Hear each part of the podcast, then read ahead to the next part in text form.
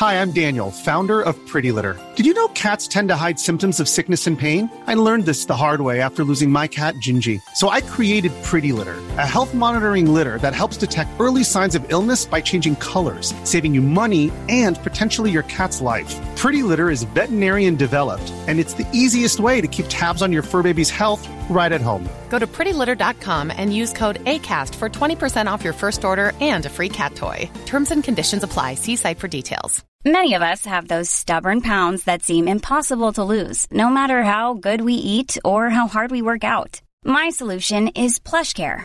PlushCare is a leading telehealth provider with doctors who are there for you day and night to partner with you in your weight loss journey. They can prescribe FDA-approved weight loss medications like Wegovy and Zepbound for those who qualify. Plus, they accept most insurance plans. To get started, visit plushcare.com slash weight loss. That's plushcare.com slash weight loss.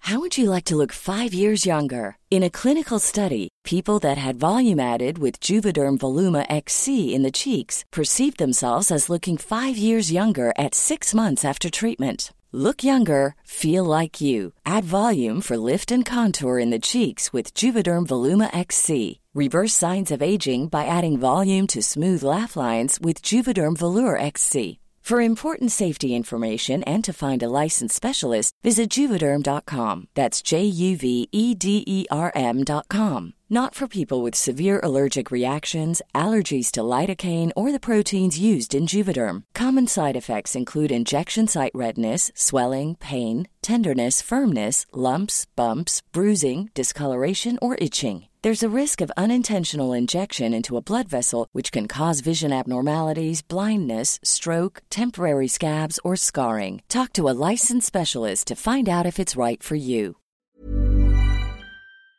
You're listening to Unfiltered with James O'Brien, brought to you by Joe.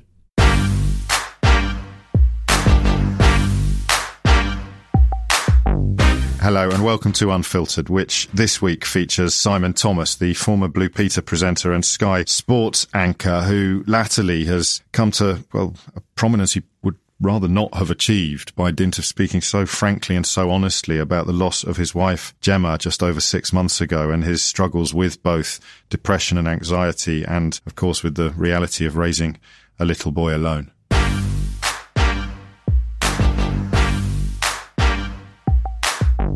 Well, you're here for myriad reasons, Simon. Uh, Blue Peter presenter, Sky Sports presenter, and latterly something of a pioneer in, in what I would describe as emotional literacy, although it's a, it's a particular tragedy that has brought you into that position. We'll, we'll work our way towards that and start at the very beginning, which was in Norfolk. oh, we're going, we're going back, aren't we? We're going, hey. right back. Oh, well, think of how many glorious sporting journalism careers began in the, I know. the streets of Norwich. Yeah. Your dad was a vicar. Yeah. So presumably religion was quite big in your life from quite an early age. Yeah, faith it really was. But you know, I've reflected on it numerous times across the years. It was never ever forced on me. I never felt I unavoidable had to, though. Yeah, but I never felt that Dad was saying, you know, you've got to believe this or anything like that.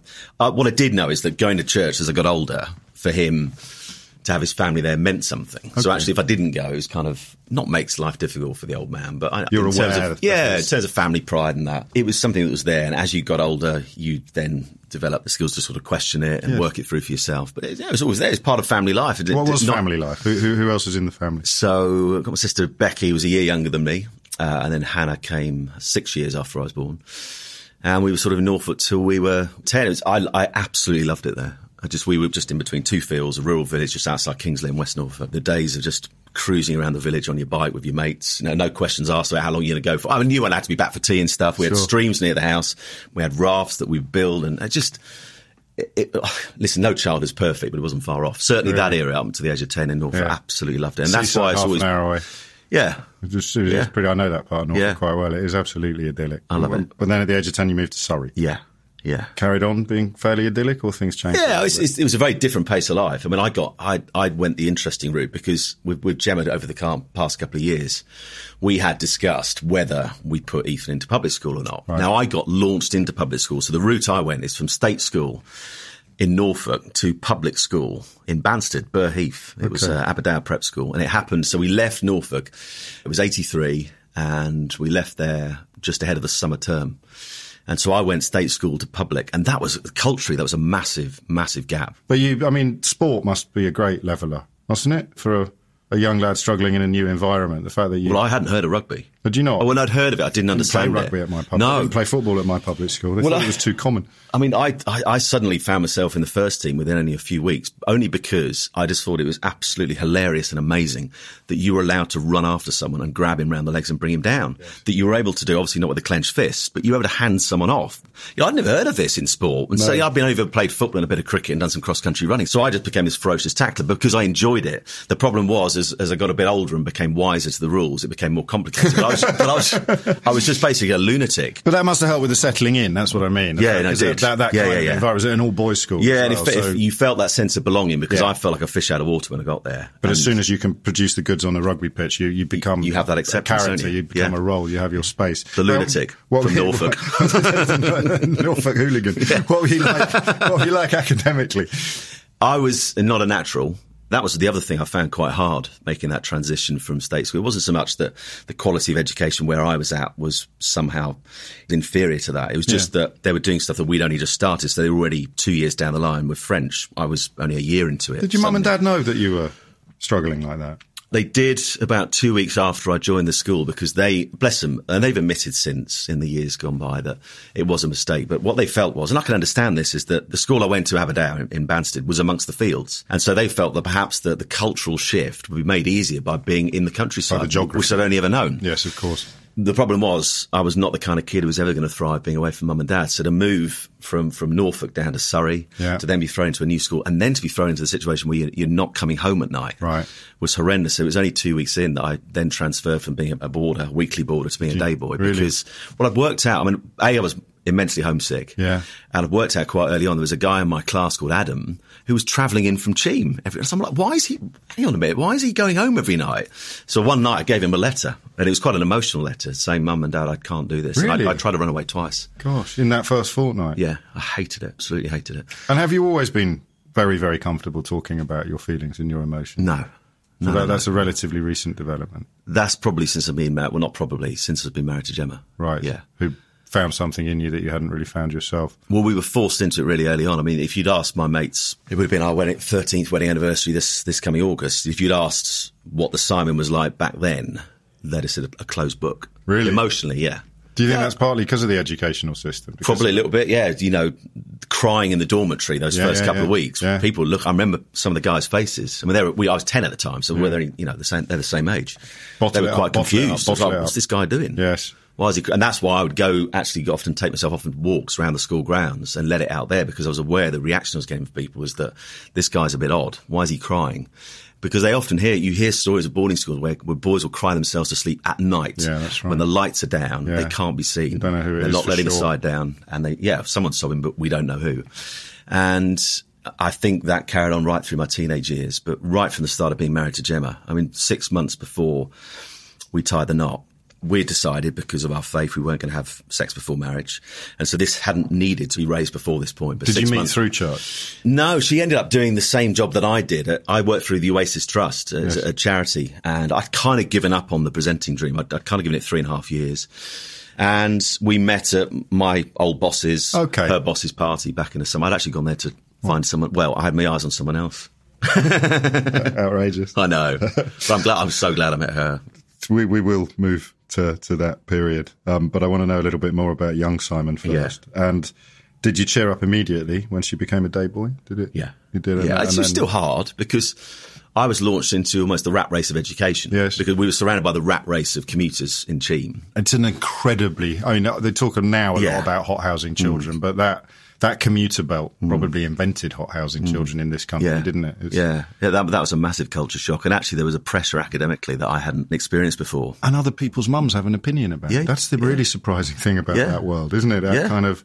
What book is he on? What's Yeah. he reading? What, what what grades is he getting? You know Dead Poet Society? Yeah, of course, You know yes. the dad, no Neil's dad. Oh, man. Yeah, Don't well, I, listen, I'm not suggesting this guy's dad was the same. Of course. But I, I remember the first time I watched Dead Poet Society, I, I remember this guy Yeah. uh, from my class, and I remember his dad. I remember he had a Jaguar XJS, and he used to come down the, the school drive and then round the roundabout to the same parking spot every Wednesday. This dad, this boy in my class, had an audience with the headmaster because every week he wanted to know exactly how his son was doing, where he was falling behind. We had mark cards, so every Friday you'd queue up to go past the headmaster's desk that sat grandly for some bizarre reason on top of a stage to make it even more not- of a sort of Yeah. fearful moment in Yeah. the week. And he would look at the mark card and give you a, a comment or whatever. You just there was that pressure all the time, and I wasn't a natural academic, but Right. it just had to get with it. You know, catch up in terms of Latin. Well, But you did. catch up. You Uh, did. yeah. Eventually. I was much happier at public school Right. than prep school. Okay. I think I spent most of my time at prep school just getting my head around a new culture. Public Yeah. school, I went to and thought, actually, I quite enjoy this. You knew what to expect, Yeah. and presumably, again, sport gave you a golden ticket of sorts. Yeah, and it just, I, you know, I love the fact that it was, it was not an opt out. Whatever level you played at, it wasn't an opt out. You'd have, you, listen, there were guys who did want to opt out, but they'd have to bring in the old sick note. You know, the old ingrowing toenail was always a classic, wasn't it? Eh? yeah. That was good Schlatter's disease. It's very hard to prove on the old knees. Uh, it- at what point during it did you begin to think about what you might do afterwards? Because if you're resisting that Hmm. really competitive side of things, but equally you're more aware than perhaps you would have been if you'd stayed in, in, in Grimston of, of the wider world. Is Yeah. that a fair comment or not? Yeah, probably. Yeah. Yeah, probably. So when did you start thinking, what do I want to be when I grow up? Wasn't really till uni. Right. That's so you when- followed, it's a conveyor belt, isn't it? From- Yeah, yeah, it was only really got there. Yeah. A-levels, university. And we had a little bit of a mad period, me and my housemate Andy, where we were just kind of, we went to a careers fair. I think it was in our final year.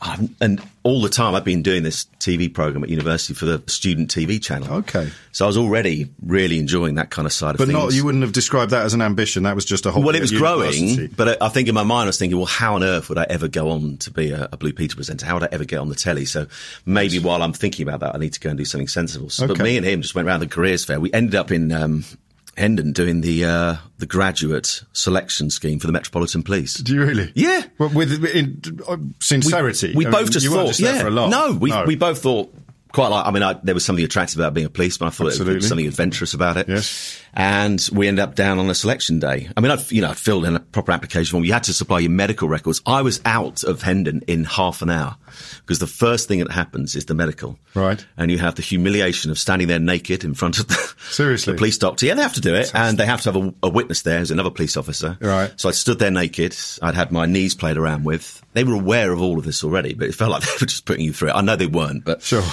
And then about 10 minutes after getting out of the medical, so I hadn't even got to the blinking bleep test or anything yet. he called out five names. Yeah. And one of, one of them was mine. Right. We got taken to this room, and I remember the police officer saying, said, Well, you'll all know why you're here. And I'm generally looking at him, I really don't. I think going to put undercover. You're But I'd had two, yeah, yeah, you, you're in. Come this way. I'd had two knee ops when I was 16. Right. So on this side of my knee, on the right hand side, there's no cartilage. Right. I've run five marathons on it. I've never had a problem with it. As I'm getting older, I can sense Sure. the problems they talked about all those years ago beginning.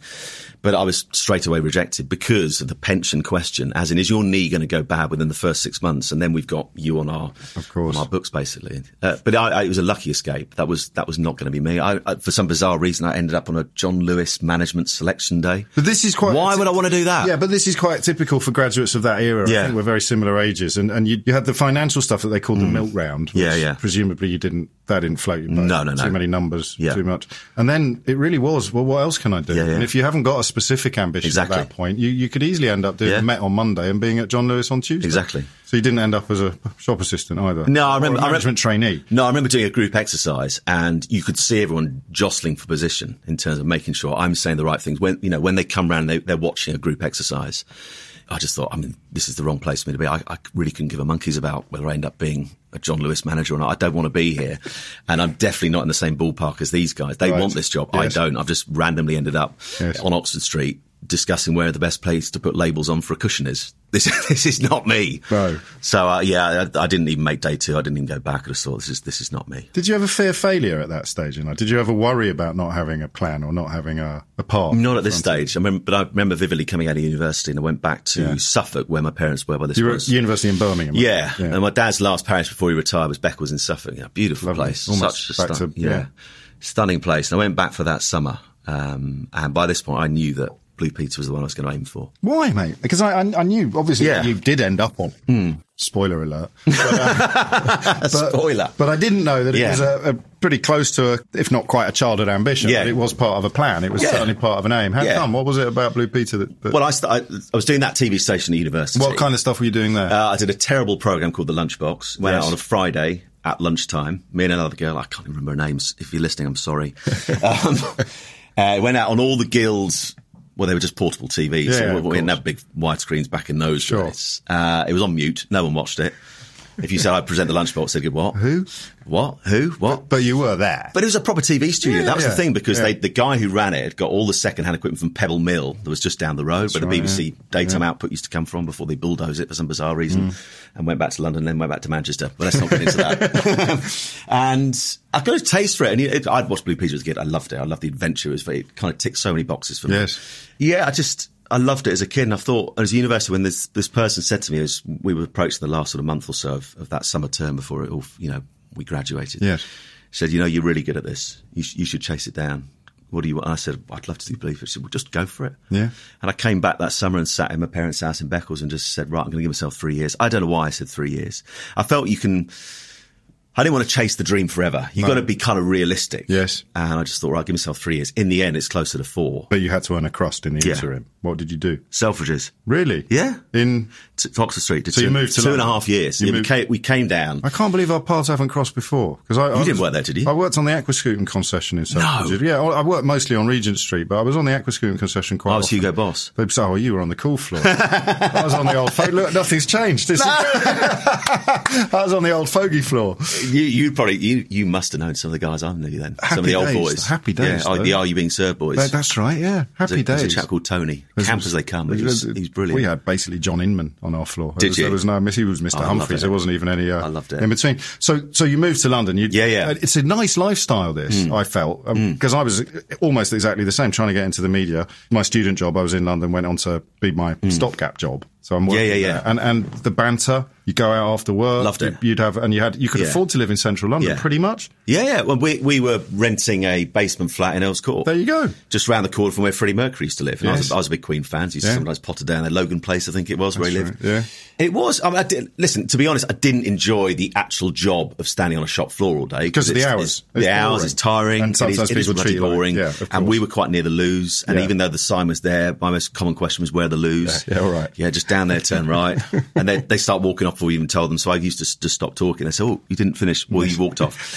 There's some of the games to amuse yourself. But you're right. I, I actually really enjoyed that era. Hmm. You know, because I knew this is not what I'm going to do forever. And I haven't been fortunate enough, but I'm glad I wasn't for my parents to bankroll me for two or three years, like they do with some people. So Yes. you go and chase your dream for a few years, we'll bankroll you, and then you can go and do something proper. And actually, interestingly enough, I, I started doing runners' jobs. So I'd auditioned for CBBC once or twice. I ended up doing a runner's job on Sundays. Did you have an agent then, or were you no, just, no, no. You were just I'm sending off. I'm and- firing the, the old VHS tapes. So, so, so you're comfortable with rejection then? yeah, I got used to it. Yeah. yeah, yeah, yeah. yeah. And Well, you um, say that quite casually. It's, it's no, at the time it hurt because you, you Sure, but certainly you- with the broom cupboards, I got quite close to being taken on as one of those links presenters Yes. between the programs. Now, at a time when I'm getting nowhere with Blue Peter, that would have been a damn good second best. you Yes, know, it would have been great. Yeah. And I felt I'd been led up the garden path a little bit because it, everything felt after the audition like I was going to be the next one. The presenters would, you know, taking me out for dinner Yeah. and saying that they really like you, and then suddenly something changed. Right. And they just sort of said, there's a runner's job going on Sundays. And I, and I started doing that, but I really, really enjoyed it. And actually on weeknights, because I went to do a radio day at LBC when it was up down near Hammersmith. Okay. guy Yes. called Jeremy Dry. Before my time, but Yeah. I'm aware of his work. Yeah. And he ran a media day and your face. and I, I, I was always one of those people I just, if you don't ask, you don't get. So give Yes, it a go. that's what impression I'm getting. And after the, the, the, the media day ran, he ran, I just said, is there any chance that I could do some, some work experience or hmm. of runner's jobs? And so I used to go there on a Wednesday evening and he was After Selfridges? Yeah, yeah. And he was on later in the evening. So we watched the, the drive time boys were on. And I think Peter Deeley was still doing it. Yeah? I legend. can't- Yeah, I loved his voice. Absolutely incredible. And and then it was his show, and I'd you know I'd do all the menial stuff runners do. But occasionally, if the debate was really really poor, Yeah. they'd stick me in a booth next door, Pretend to ring in. put a funny voice on, ring in, stir things up. Can't give away the secret. Sorry, mate. We don't do that Oh, anymore. they never do it anymore. Don't do that. My first ever Sunday night, I took over from uh, Mike Allen, who hadn't had a phone in. So for the last five years on LBC, there'd been no phone in Yeah. element to the Sunday night slot. It was my first gig. Yeah. So no one rang because they weren't used They to weren't it used to phone. I got I got to start went on at 10 p.m. Got to 10:48. And fi- finally, a phone line comes on, and I recognise the bloody number. It's my wife. Hello. How are you, darling? Thanks for I- ringing I in. just didn't admit to Yeah. but it was That's brilliant. it- oh yeah, I've forgotten that until you reminded me. Did it get the debate going? Um, I, well, I got three more calls before one o'clock in the morning. I think so. Who knows? Who knows what would happen if she hadn't How shoehorned times, that have, how times have changed. But you didn't fall in love with that then, because because I did. I first time I crossed the threshold of is I never really wanted to do anything else. You, Yeah. you, you were still almost accumulating experience, a sort of portfolio. Yeah. yeah, and hoping that maybe one day somewhere, perhaps in an unexpected place, a door might open. I always say to people, the hardest thing is to get your foot in the door. Yes. In whatever shape that might be, even if it is a runner's job, because once you're in there, you've got a chance to have conversations with people. Yes. You're in and amongst it. You've got a chance to try perhaps impress people by taking on a, a job or a role that you weren't expecting. That's the hardest thing is to get across that threshold. Isn't and it? once you do, it's down to you. Yes. Do you take that opportunity or not? So two and a half years in, a little bit of dabbling in TV, dabbling in radio, but two and a half years into Selfridges, you must have begun to think that this wasn't Yeah. going to happen. Yeah, I did. Yeah, I did. I'd applied for Blue Peter twice when people left. How close did you get? Do you know? Oh, nowhere. You didn't I, get I- seen? no, no, I got the old letter, the usual one. Just the letter. Keep your details on file. Thank you. That's rubbish. Yeah. We all know what that means. Recycler. So Um, how do you how do you pick yourself up, dust yourself down? I think rejection at that point is is hard. The worry I had when Richard Bacon had left in such a blaze of glory, Yes. however you want to look at it, is that when that first letter came through, so I, I left it a couple of weeks, I thought, at least let the bed get cold. Right. I know they'll be hurting. And I knew when I met them, they were still producers They're hurting at losing him because they loved Richard, Yes. you know, and didn't want to lose him, but understood why he had to go. But after that two week period, I've sent my showreel tape in and thought one, one last go. And a couple of weeks later, I got a letter back and there was just a subtle change. And this time is we're currently shortlisting Okay. those we want to interview. Because you read so much into Yes, subtle changes. but I just you? grasped it. I like a grabbed it all. When you're 14, if Yeah. a girl puts a kiss on a letter, you go, that's marriage. Yeah, yeah. that is so true. And, and and now we uh, try and interpret emojis. We've gone that mad. But you knew that there, there, there was something, just something the, different. The door was ajar. Yeah, yeah, yeah. And it then turned into a really long process. So eventually I did get the interview. And after the interview, they put you straight into the Blue Peter Garden to do a piece to camera, which Exactly. you don't know they're going to do. And then Yeah. you had to wait ages. And then it became the audition. There was four of us and they decided to show that film of the four of us Really? auditioning to, to kind of debunk some of the myths. Yeah. I was, re- and they said it's going to be really hard. Well, they asked for your permission. You were never going to say no. No, of course not. But they said for three of you, it's going to be the toughest watch you'll ever have because you were that close. And so, fortunately, I never had to have that watch. But you know, Jake Humphrey was one of them. Was he? I was about to ask Yeah, Jake was one of them. Um, there's a guy called Michael Underwood who's Yeah. married Yeah. to a good friend of mine, Angellica Bell. Know you know, he's a lovely guy. talent. A guy called Jonas Hurst, But- who was on Channel Five News Right. for a while. Uh, and me, old Mig and Sia, they all had experience. I Yeah. didn't. I remember sitting in the, they called it the soft seating area in, in East Tower, BBC Television Centre. So we had to spend time with the others, which you never had to do normally. You No. come in and do your audition and go home. You wouldn't bump into them. But you're doing interaction. Oh, well, I remember saying, I remember I was chatting about what experience I had, and they were all doing stuff. Right. And I was like, well, I've just done two years at Selfridges and now I'm working for a charity. But you know what that did? Because I just thought, I've not got a chance here. Yeah. So I remember going down into the, the dressing room we were given and waited for my slot. And I remember, I, mean, I prayed about it. I said, God, give me the words to say. But I also thought, do you know what? I've got nothing to lose here. These guys have got tons of experience. I'm the rank outsider Yeah. here. In my head, I am anyway. Relaxing. And just- Freezy. Just- yeah, I went in there, just went, just gave it, just it. gave it large, as someone said. But did you know? What, that I got it that night? Yeah. No. But did you know you'd aced it? I knew I'd done as I wanted to go away from there, leaving no regrets in Studio One Television Centre. Yeah. That I couldn't have done any more. I remember vividly my boss at Oasis taking me out for lunch. He just had this hunch I was going to get it. And actually, interesting, it was that day I did get it. But he took me out for lunch. and said, "Look, I need to talk to you about the various things." Because I was even doing PR for the for Oasis. We did PR for other charities. Yeah. He said, "Some of the projects you're working on, some of the accounts, I need to talk to you about where they are at, just in case you get the job." And I remember saying, "Ivor, I can't even go there." Because it's like being taken into the sweet shop and being told you can't have any sweets. I, can't, I don't want to even engage with it. But, it, but we did, and, and that afternoon about four o'clock, I get a call from John Comerford. He says, "Can you come into TV Centre tonight?" And, and by eight o'clock that night, I had the job. Who And did you ring first? Mum and Dad. Did you? Yeah, well, we weren't supposed. Well, wasn't supposed to tell anyone apart from close family. And this was a month before Christmas, and Right. I wasn't going to be on until early January of the next year. So you got probably five weeks sitting on it, and that was really hard sitting on that. You know, it's the But Mum and most Dad amazing. were- Oh, I remember, I remember ringing my sister from High Street, well, Kensington yeah, Tube Station. right. You know, she'd lived with me for quite a while in the London years, and so she'd seen me going through the ringer and trying to. And so suddenly you say, "I've, I've made it." Yeah. I mean, I vividly remember walking out of Lorraine Heggessey's office. So she was the head of Controller, Children's BBC at the time, the one who made that sort of Queen Mother announcement about Richard. It was like the Queen's speech, That's wasn't it? it was a bit. But you walked out of there, and, and there was all the pictures of the previous 26. I was number 27. All those previous presenters. And you just think this is the most exclusive club Mm. in England. It is. Because look, I'm a, there's only 27 members. And then, but there's Noxie. Yeah. I watched them as a kid. Now I'm in this. It just the most exciting, unbelievable, surreal moment of my life so far. And it was it lived up to all your expectations. I mean, it, Yeah, and beyond. It was, Yeah, yeah. And yeah. that's a really rare thing, isn't Totally it? rare. To, A to aim Yeah, so yeah. Mm. high, B to hit it, and then C to have all your expectations met. Yeah, yeah, How, yeah. Before we talk briefly about that, how, how does God fit into this? Because I love the way you talk so Mm. casually. I think it'd be good if more people did actually, instead of having to make it all so portentous and and analysed. W- when you get something like that, Yeah. do, do you do you thank God? Yeah, because I, the the moment at which I just thought this is what I need to be doing, this is what I'm going to chase down, was back in Beccles that summer of 1995, and I vividly remember the afternoon. It was boiling hot. And I, I'd bought this book on how to be a TV presenter. I'd bought another book that had all the editors of the various programs and various production companies across the country. The, the, the internet was around then, Yeah. but it was no way as advanced as it is now. directory. You needed the books, and I had them, and I was all ready to start writing letters. I knew Dad was going out uh, later that afternoon for a few meetings, so the computer would be available. I was about to do it, and I thought, you know what? I haven't actually, I haven't even asked God about this. You know, my, my faith is about a relationship. It's Yes. not religion. It's a about- conversation. yeah, it's, yeah, it's it's a relationship. Hmm. I haven't even asked God about this. Am I about to waste the next three years of my life? I probably ought to pray about it. And, and I just remember praying, look, I just said, God, give me a sign that I'm not about to waste the next three years. I had no idea what that sign might look like. Just something, just confirm it in your head. And people might listening to this or watching this would say, well, just a wonderful coincidence, isn't Sure. it? But only two hours later, I'm then sat at my dad's desk. I've got the old Apple Mac fired up and ready to go. I've got my books, I've got my list of people I'm going to write to.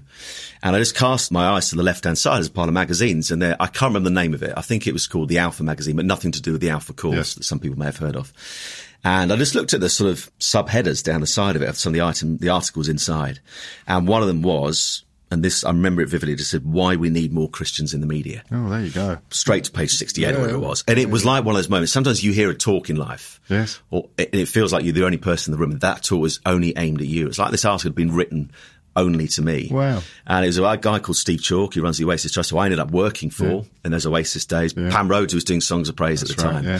And it's the whole thing about, no, I remember Steve saying, it's no use Christians complaining about what's on TV or what's on radio or what's in the newspapers and throwing stones from a distance. If you want to change stuff, if you want to change how the media is, you need to get involved because when you look at the life of Jesus, as I look, the Jesus figure I, I read about in the Gospels, he didn't park his, his tent outside Jerusalem and say, right, you come to me. Hmm. I'll wait for you here. He went in and got his hands dirty. He got in amongst it.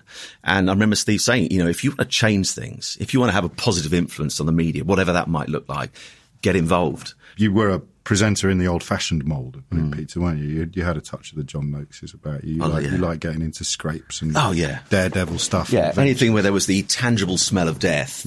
I'd be, within, within I'd be up for it. Yeah. Um, and then the natural progression from there to Sky Sports. Well, it, I felt it was looking fairly natural at the time because I'd made positive noises about sport quite early on. I'll tell you why, because I never ever accepted or believed the line that people often said to me in the early days, well, you're made for life now. Yeah, You know, this sure. will lead to so many other things. It wasn't a case of self doubt. It was just a case of, well, this hasn't come easily to me. You know, take my mate Matt Baker. Hmm. You know, well, he's been amazing to me in the last few weeks, the way he supported me. You know, for Matt, it happened really, really quickly. Yes. He saw that Stuart Miles was leaving and he literally, fair play to him, he picked the phone up, rang the editor, got through to Claire Goldsack, Steve Hocking, Yeah. uh, PA, and said, what do we need to do? So we need to make a showreel tape. That night, with his dad and his farm in County Durham, Respect. he makes a showreel tape. Brilliant showreel tape, by the Yeah. way. For a guy- a guy who's never done any presenting. Just wanted it. And a few weeks later, he's Blue Peter presenter number 28. And I'm like, it took me three and a half years. it took you three minutes. But for some people, that kind of thing does happen. Yes. And for Matt, I, I had no doubt in my mind the first time I saw him present. So in some ways, that was hard to deal with because I was Yeah, still yeah, the new boy. Yeah, of course. And suddenly Matt's come in this kind of whirlwind and it's such a natural and so good at so many things.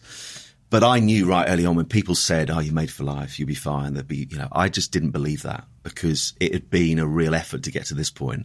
That it'd be wrong of me just to assume that when that time came to leave, that those offers would be on the table. And actually, when I left Blue Peter, there wasn't a single offer on the table. But Did I, you leave of your own volition? yeah, I just I got to that stage where you, you, if you do it too long, with any job, but particularly that it demands a lot of your time. Of the only downside is it demands a lot of your time. It, you know, I vividly remember having to do a, I can't remember what the drama was, but we were filming a drama called The Quest. Yes. I can't remember what the character was, but I was in costume on the same day that England are playing a European Championships game, and I was f- in a foul mood all day that I wasn't able to watch England instead of Yeah. dressing up and prancing around in outfits. So there's a tension between the younger you and the older Yeah. you, the, the, the children's TV Yeah. presenter and possibly the sports. And they always said the if you stay too long, you'll Yes. fall out of love with it. Yes. And before long, the viewers will spot that. And Yeah. before long, you'll become bitter.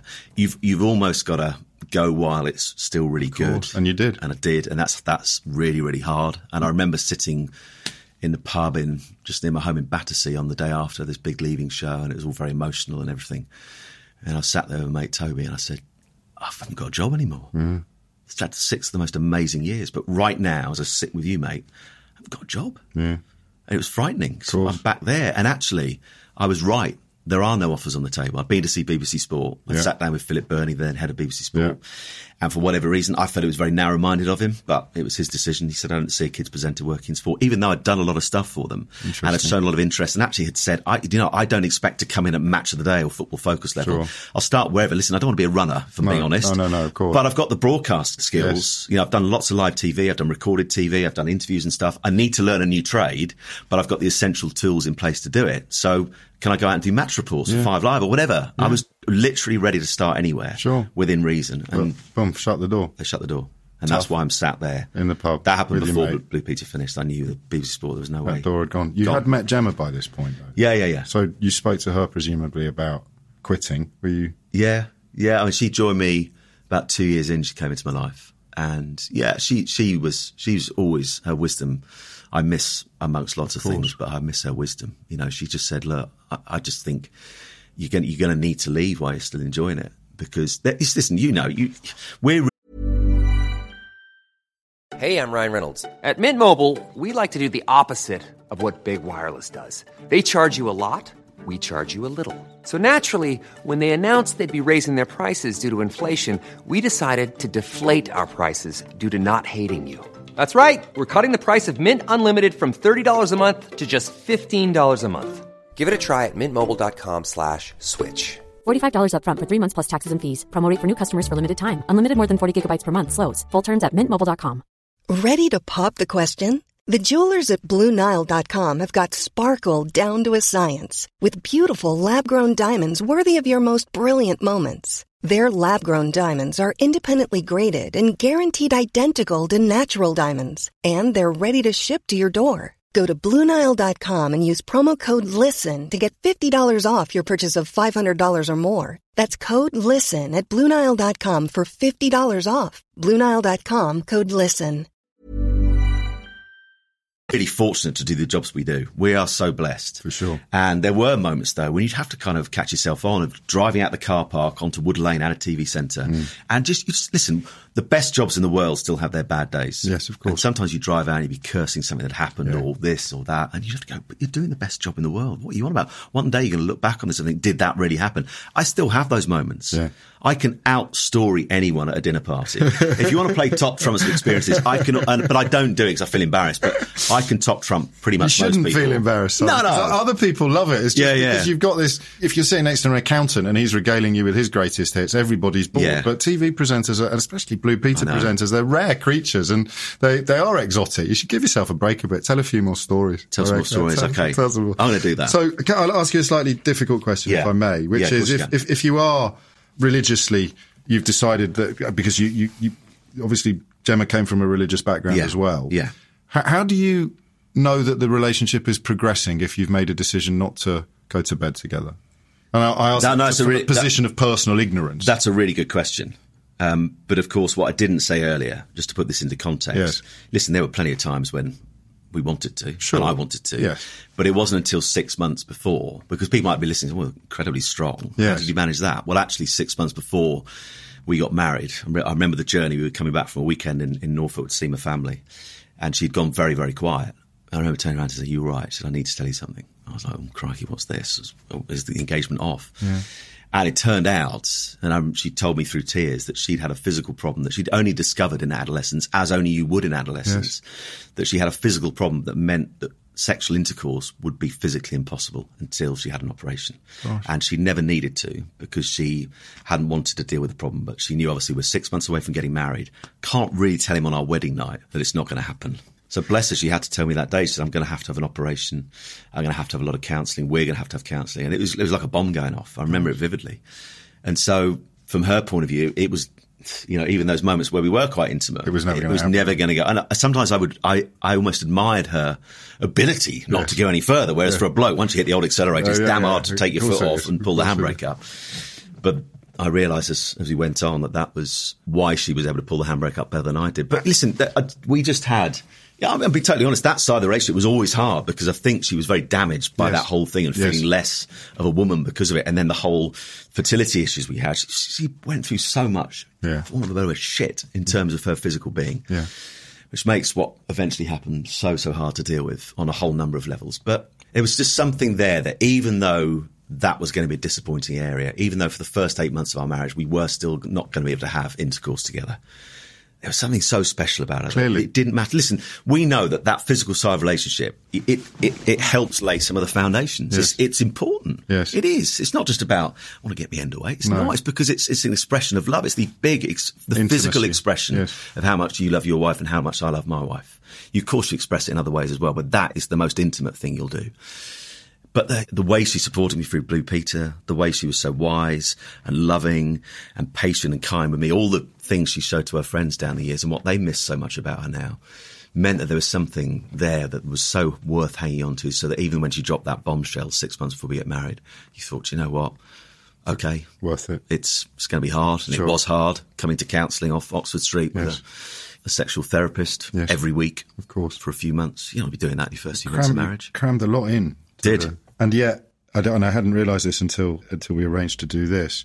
You you were suffering from anxiety. You were off work Yeah. when when Gemma was Yeah. taken ill. So Yeah. so although you'd found an emotional literacy, you weren't happy. No, no, and that that's the the hardest thing about that second marriage. I'd had depression before, but Yes. it came after the second failed IVF. Well, the IVF it didn't fail; it worked. But then Gemma had a miscarriage four weeks after, and any hopes we had of Ethan having a brother or sister were gone. Yes. and it was very, very hard to deal with, particularly as a bloke, because blokes we want to mend things, we want to sort things out. Right, let me sort this out.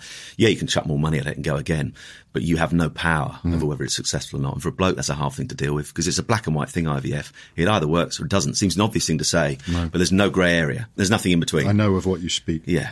You've been down that road. I have, yeah. Yeah, it's hard. It really is, and it was my fault. So Yeah. I, I mean, you carry that as well, Yeah. which gives it an extra dimension. Exactly. But But, Gemma carried that herself, and the depression came out of that. So there was a tangible. I but could that, that's what why. I would call logical depression. Yeah, this one wasn't. mean? Yeah, Right, this wasn't. Okay, I've got you now. And I vividly remember waking up in September, and I'd started to feel the sense of the clouds coming back in, the dark clouds, as I call them. Other Yes. people talk about the dog and stuff, but it's the dark clouds for me. And I woke up one morning, and there was a new program that we had on Sky Sports football this this year called The Debate. It's Monday to Friday, Yeah. ten o'clock, and it's my turn on that Thursday to do it. And to be honest, nothing against the show, but it's the kind of show you can do your eyes shut. It's not Yeah. that difficult. Five topics. Here you go. Just no.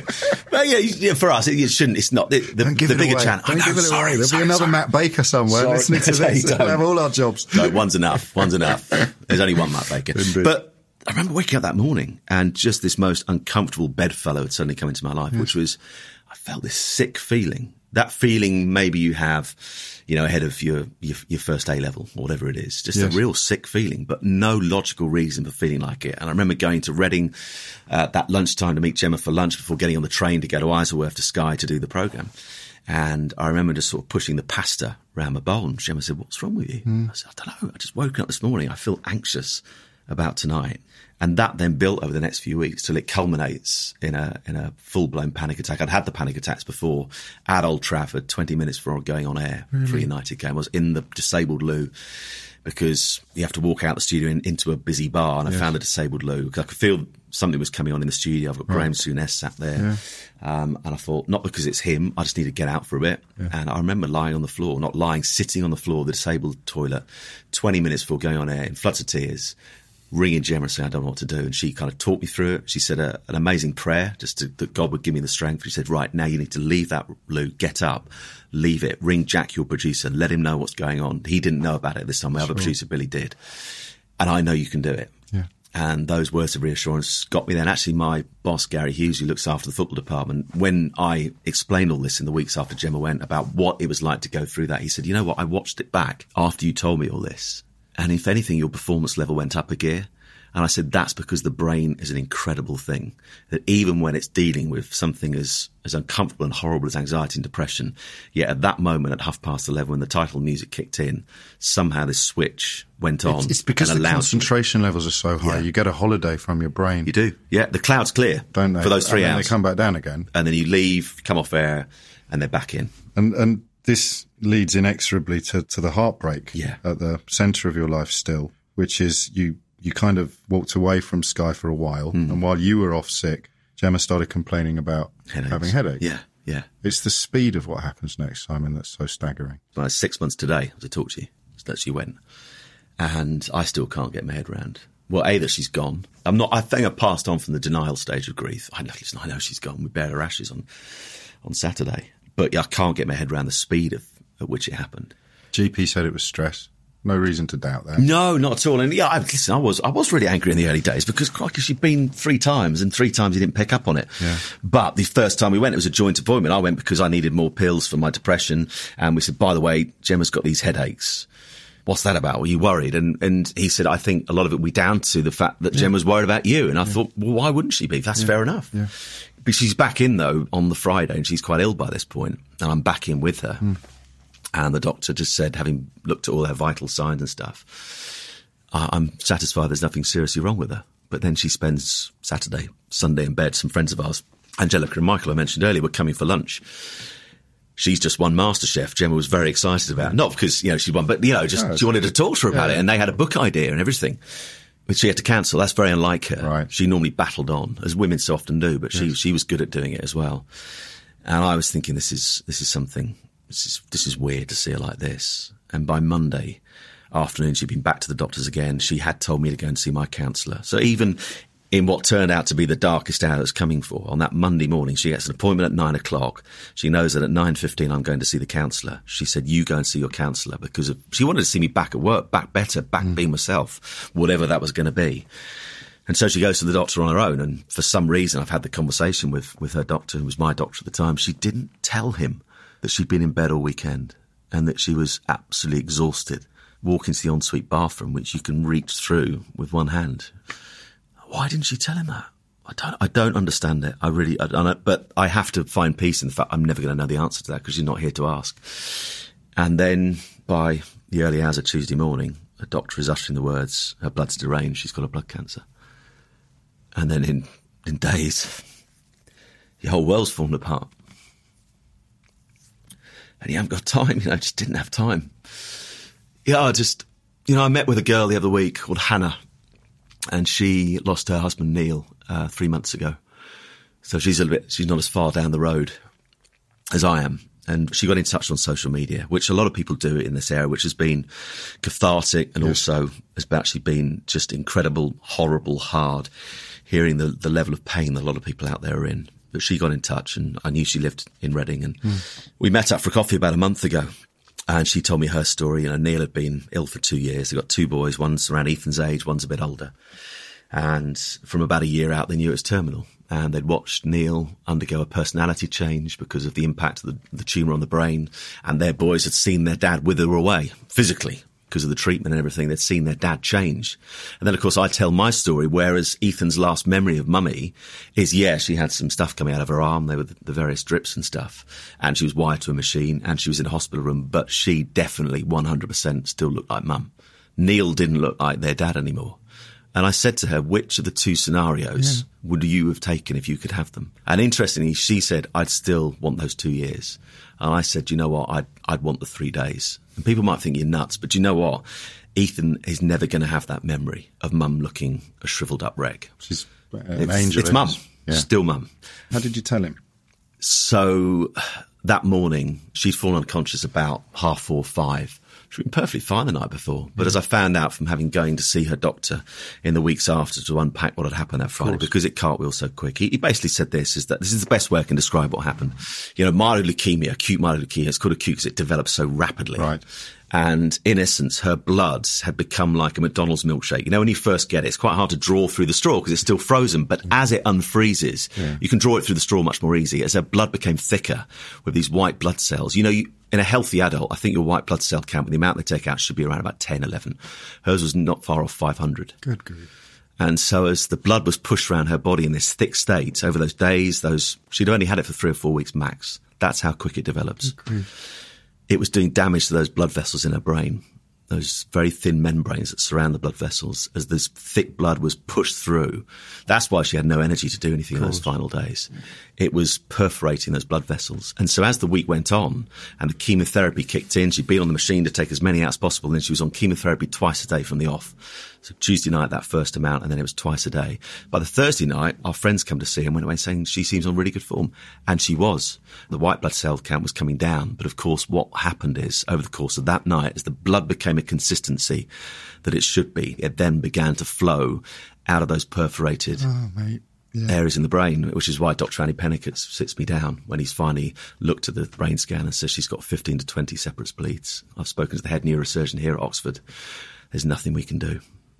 And yeah, it's, um, I've forgotten what you even asked me, James, because I often, I often forget where I, I, I think in the circumstances Yeah. that's forgivable. Yeah. And I'll return to what I asked you, but I'll ask you something else now. Did you get the chance to talk to her before you lot? Was she conscious? no, So- no, so, So you never said goodbye.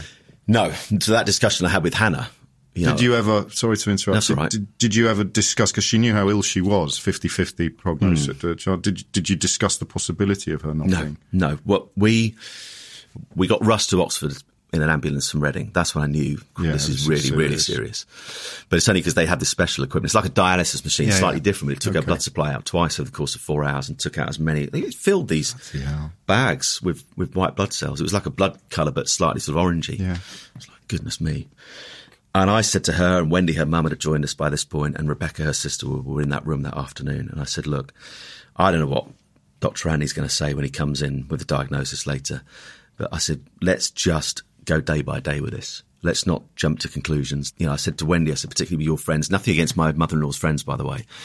But you know, you know, I know what people are like. I said, if, if your friends are going to Google Yeah. whatever this she's got.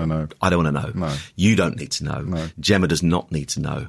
Let's just take it a day at a time. And so when it came to that afternoon and that late in that afternoon, he says it's acute myeloid leukemia. Explain what it was. I went as far as what are the survival chances. That's what we'd agreed together. Right. We'd go as far of. Yeah. Now, if I'd known what I know now about it, that the complexion of those three days would have been entirely different. Because yeah, of course we were fearful. Of course we were anxious, but it would have been a whole different league in terms of anxiety and fear. And you listen, I don't know in her mind what she was. She must have thought about the possibility she wasn't going to see Ethan grow up, but she never got to be told what I had to be told is your wife's got maximum six hours to live. And I don't know how. I'm, that's why I said to Hannah, this woman, I said, I'm glad Gemma didn't know Yeah. what was coming because, Because of the terror. and also just the amazing bond. She hated being apart from Ethan. Hated it. I think in the, the eight years she had, I think probably maximum 48 hours away from him. And today it's six months. And I go, how the hell has he not seen his mum for six months? You, um, And it's only going to get longer. you wrote shortly afterwards, Yeah. Today I am crushed with indescribable pain. Yeah. Just three days after falling ill with acute myeloid leukemia, my dear wife Gemma passed away yesterday evening, surrounded by her family and friends. If you are a prayer, Yeah. pray for my boy Ethan, eight years, precious and in bits. Thank you. How could you still believe in God? it's, a, it's a bloody good. It's a bloody good question. Because if I don't, whatever kind of faith people have or don't have, and some will listen to this or watch it and go, "Well, I don't understand that." Hmm. And it's probably just a crutch that helps you through. But you know what? Crutches are we good. all have them. you know, when you know when footballers die, like Jimmy Armfield the other week, or, or Ray Wilkins more recently, you know, you will often hear they'll be looking down on us today. And it's often said by people who have absolutely no faith whatsoever, wouldn't profess to be a Christian or a Muslim or a Jew or whatever, but it's something that helps them just to hang on to something because you know what? They often say that you won't find many atheists on a sinking ship. You know, there's that there's that old medieval verse. I think it was betwixt the stirrup and the ground. Mercy I asked and mercy I found. I think it was about people falling off horseback. Mm. It's quite a common injury and breaking Yes. their necks and dying. But that there was still that chance to say to put things to rights. Help me. For me, James, it's simply this, and I realise it's not that simple for people, not everybody. But if I extract God from this, I do not understand. I prayed with the most faith I've ever prayed that day. I marched out of the room of doom, as I call it. I don't know where I got. I listen. They talk in the Bible about the peace of God that passes all understanding. I'd never really got that. I just thought it was some sort of, well, I don't know, sort of desert island kind of peace. What's this understanding bit? Actually, what it is, it's having peace in the most unlikely of situations. And I was able to walk out of that room that morning, having just been dealt the biggest blow I'll ever have. Well, hopefully the biggest blow I'll ever have. And felt a sense of calm. I didn't unravel. I didn't lose it. I was able to calmly ring Gemma's mum and say, you need to get here now. I had to calmly ring Rebecca, my family, say, you need to get here now. And I need to get on the phone to Debs to say, can you go and get Ethan from school? Gemma's going. And I found a strength that I've, I don't recognise in myself as I look back on it. And some of the, the friends and family gathered in that room today, they talk about me in a way I don't really see, but I did feel peace. And I was able to pray that morning with the most faith I've ever prayed. I just simply kept laying my hand on Gemma's head and just saying, God, please, in the same way that I've read about you healing people in the Bible. And actually, I've seen it in the churches I've been at. Hey, just stop this bleeding. I don't want Ethan to grow up without a mum. But I got to about one o'clock in the afternoon. Interesting, when I spoke to a doctor in the weeks afterwards, one o'clock, I just felt this sense that it was now about preparing to say goodbye. Don't know why, but actually, when I spoke to Dr. Andy at that time afterwards, because he spoke about the fact that there was a slim slither of hope in the early Right. parts of that Friday where the brain can repair itself. Okay. And there was a possibility that the bleeding could have stopped. And I said, if she, if she got to one o'clock and the bleeding had stopped, what would have mm. been the scenario for Gemma? He said, well, sadly, she would have been so brain damaged by that point, you would have recognised her. And yet at one o'clock, I knew that that was the time to start saying goodbye. And that was what I did for the next four and three quarter hours. I told the story in her ear of when we met. Yeah. I remember speaking about a wedding day. I remember chatting about Ethan and all the various memories he's going to have. He wasn't with her at this point. He came in twice and played at this amazing place called Maggie's Yes. next to the hospital with all his other cousins. And I prayed with her. I played some of her favourite music over the iPad. And that for me is the peace of God that passes all understanding. That should not be possible. I should have been losing my shit, basically. I understand And yet I wasn't. And I came out of the hospital that night and I've never shouted as loud as I shouted at God. I just said, why? Why the hell have you left my boy without a mum? And he's only eight. You couldn't even give him a brother or a sister. And now you've taken his mum away. But I've realised over days, God didn't, he didn't decide. He didn't wake up. Well, I don't even, I don't even know God sleeps. Don't think he does. But I don't think he decided on that Friday. Do you know what? I'm gonna, I'm gonna visit this on Gemma today. That, that week. I don't, if the God's like, I can't listen, I'd, I'd, I'd walk away from my faith now. That, if that is who God is, that's the God I follow, then quite frankly, he can do one. I don't understand why he didn't intervene. I, and, and people say, "Oh, you won't find out this side, side of eternity." I've actually come my, in in terms of my theology, lots has changed, and I just say, "Do you know what? I don't think I'll ever find out." No. You know why? Because if heaven is as good as I believe it's going to be, when you get there on whatever that day is, and hopefully it's a long way off, particularly for the sake of Ethan, Sure. all those worries and fears will, will dissipate. But yeah, I, I came out of the hospital that night and I ranted at God in, in a way I've never ranted before. But you know, I've I've come to understand that if I take my faith out of the equation, then at that moment the hope ends. Yes. The hope that I'll see Gemma one day. You know, Ethan, Ethan, he's not been indoctrinated. I'm not told him this is how you, this is what you believe. This is what he's grown up. This is what Yeah. Gemma poured into him along with me, you know, in terms of how she lived out her faith and actually put it into action in terms of the stuff she was doing with refugees at mm. our church of providing a house for a Syrian family to come to. That's all going to happen. Sadly, she's not going to be there to see that family arrive. And for me to see that, pro- I wanted to take her to Heathrow and pick them up. I, re- I couldn't wait to do it just to see Gemma's face, to see all that work. But the, fortunately, the women at church have taken it on and gone with it. Good. You know, if I take my faith out of the equation, nothing makes sense to me. This doesn't make sense, but life doesn't make sense anymore. What's there to hope for? Yeah, see Ethan grow up, and that's a massive hope. Of course it is, but he prays now. He, you know, he he used to say grace on a Sunday. He quite liked it, and his grace had been pretty much the same one for a couple of years, which was something like, "Dear God, we thank you for this food, this roast lamb. So we thank you for mm. Mummy's roast lamb, and you know, we pray that we know that we're always really blessed. Basically, we're we're lucky to have food on the table. Mm. Really sweet grace. Yeah, yeah. Uh, he added on in the last few weeks, and we pray that Mummy is having a good time in heaven. That's where he believes she is. But the hard, the painful bit is as an earthly weight. Yes. And as he said to his teacher, Mrs. Liptrop, the other week, I've got a really long, long wait till I see mummy. And he has. He's got the rest of his life. You know, I sat there over a few weeks ago just working out what the average life expectancy for a woman in this country is, and I think it's well into your 80s now. You know, and if everything had panned out for Gemma as I hoped it would, and she hoped it would, and pans out for Ethan, he's just lost over 40 years of having his mum around. You know, that's just, as a dad, that's heartbreaking. It's the one part of the, the narrative. I held him the other day and I was just like, it was, it was really horrible. We'd done this amazing party Yeah. on Saturday. It was Gemma's birthday weekend. I decided to flip a negative into positive. We planted this tree. The ashes were going in there. We did a big garden party for a 40th last year in our garden. I thought, let's do it again. We did do it again. And it was amazing. It was emotional. It was hard. It was exhausting. But the Friday before that night, we were just sort of decorating the marquee and Ethan was very withdrawn. Uh, and then the tears started to flow. And I just held him. I said, well, that's a bleeding obvious thing to say, but you know, what, what's going, what's, what's going on in your head at the moment? He's I'm missing mum. I want mum back. And you just, it's the heart, it's heartbreaking because as a dad, you want to fix it. You want to fix it for your kids. If your kids have got things they're struggling with, you want to do everything. But at the heart of this, I cannot fix it. I cannot change that one heartbreaking narrative, which is his mum is not going to be coming back. And when you write in your blog a grief shared Mm. As you speak so honestly to me now, how much, and this possibly is an unfair question, but I'm going to ask it anyway. Yeah. How much of it is therapy for you, and how much of it is a Christian altruism born of a desire to help others, like Hannah, who you mentioned earlier? I think there's a it's it's a combination of the two. The the reason I started blogging was because uh, my friends were a bit worried about this. You know, I look back on those first few weeks, and it is so so intense. I mean, I, I see grief is like a storm. And the clouds and the storm and the winds and the waves still come back. You know, one of the pictures I've got at home is that this lighthouse just off the coast of France and it stands in the sea on the rocks and there's waves raging around it. And actually why I love it is because in the doorways is the lighthouse keeper looking out because the lighthouse stands still. Of course. But at times it, it disappears from sight because the waves are so high and grief's like that. In those first few weeks, it is so intense that you're making, you know, rash decisions. You're making the wrong choices. You're ripping people's heads off because they've said the wrong thing. Yeah.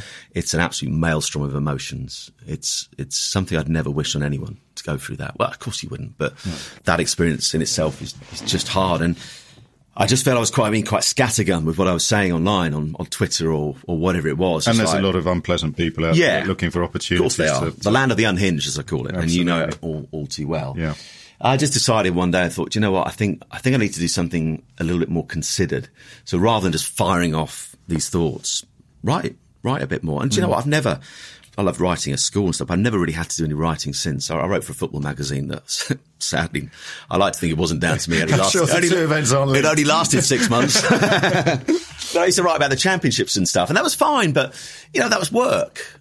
Whereas I suddenly found with this, and I don't know where I found it from. I found a real therapy Yes. in writing and expressing myself, and I found a way to express myself that seems to resonate with people in a way that I never expected. I don't listen. I don't know what the various figures mean on WordPress where I have my blog, but I've like uh, last time I looked, this is not a boasting. This is just No, no, like I'm no, genuinely no, no. surprised Yes.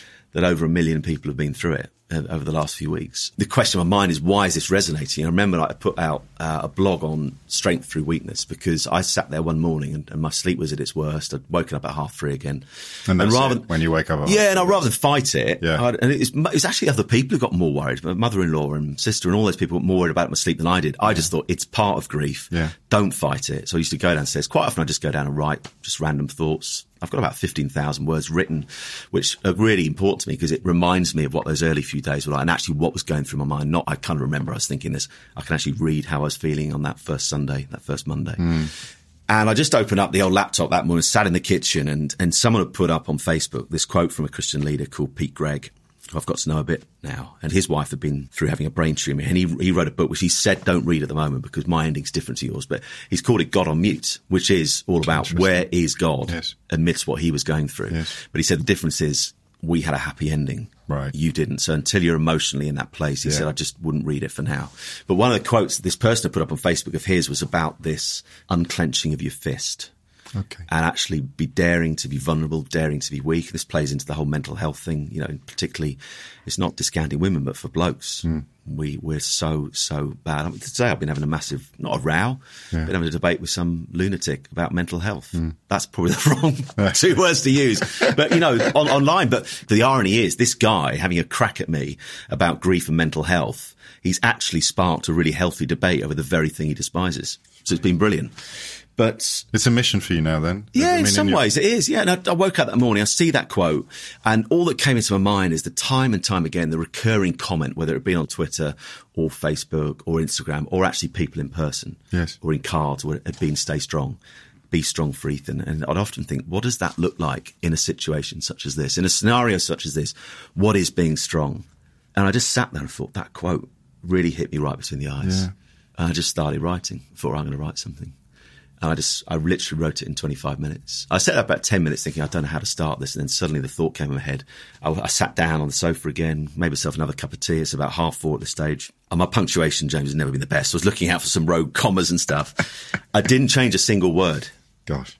which is very unusual. Normally you change something. I read it, I Yeah. thought, no, that's all I want to say. I published it by quarter to six, whenever it was that night. My sister-in-law, Rebecca, who was living with us at this point, walks in and says, you, your blog has just been quoted on Radio and Newsbeat. And I'm like, what? And it just exploded that day. For whatever reason, that particular blog resonated, you know, and with nothing, with any of this, that, that tweet all those weeks ago, six months ago, tomorrow, Yeah. that, that tweet you read out, it wasn't intended for any of this to happen. I get that. The only thing I thought about is I'm just going to let people know what it feels like. Yeah. Simon, thank you. Uh, we haven't met pleasure. before, but I, I'm, I'm going to say something to you that might, I don't know, it might not quite ring right. You must have spent the last six months looking at Ethan and thinking that in many ways he's one of the unluckiest little boys Yeah. in the world. Yeah. He's very, very lucky to have you. I hope you remind yourself of that sometimes. That's very kind, mate. Very kind. You're, top, you're a top man. God bless. Thank you, mate. Thank you. I think that is the first unfiltered that has moved me to a point where I couldn't stop the tears leaking out of my eyes. I've been close a couple of times, but there's a rawness to Simon's grief and an inspirational quality to his honesty that just hit me somewhere that doesn't get hit very often. I do hope that you felt the same. You can, of course, subscribe to Unfiltered, whatever platform you downloaded this episode. Do leave a rating and a review on iTunes if you're so minded. And a couple of the themes there actually have popped up in other episodes of Unfiltered, other personal experiences that our guests have shared. So if you did find yourself being touched by that, then do spread the word. You're listening to Unfiltered with James O'Brien, brought to you by Joe.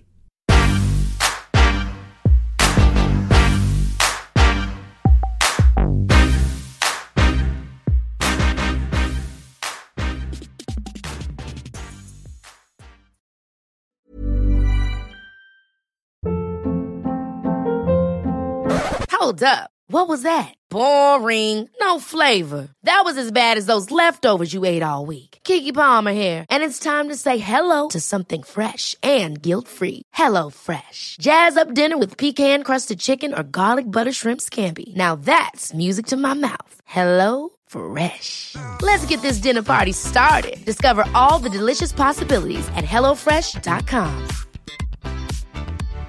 If you're looking for plump lips that last, you need to know about Juvederm lip fillers. With Juvederm Volbella XC and Juvederm Ultra XC, your lip look, whether it's subtle or bold, can last up to one full year with optimal treatment and no additional maintenance. Find a licensed specialist and see if it's right for you at juvederm.com today. That's J U V E D E R M.com. Add fullness to lips in adults over 21 with Juvederm Volbella XC or Juvederm Ultra XC. Do not use if you have severe allergies or a history of severe allergic reactions, or if you're allergic to lidocaine or the proteins used in Juvederm. Tell your doctor if you have a history of scarring or taking medicines that decrease the body's immune response or that can prolong bleeding. Common side effects include injection site redness, swelling, pain, tenderness, firmness, lumps, bumps, bruising, discoloration, or itching. As with all fillers, there's a rare risk of unintentional injection into a blood vessel, which can cause vision abnormalities, blindness, stroke, temporary scabs, or scarring. For full important safety information, visit juvederm.com.